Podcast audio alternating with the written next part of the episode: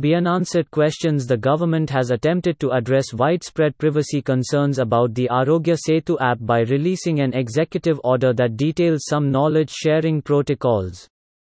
While this is an improvement on the initial opacity, it is still not enough to address all concerns.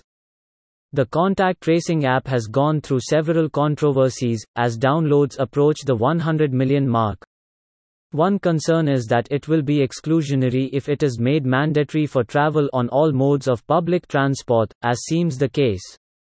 It cannot be run except on a smartphone and almost by definition, mobile, ears.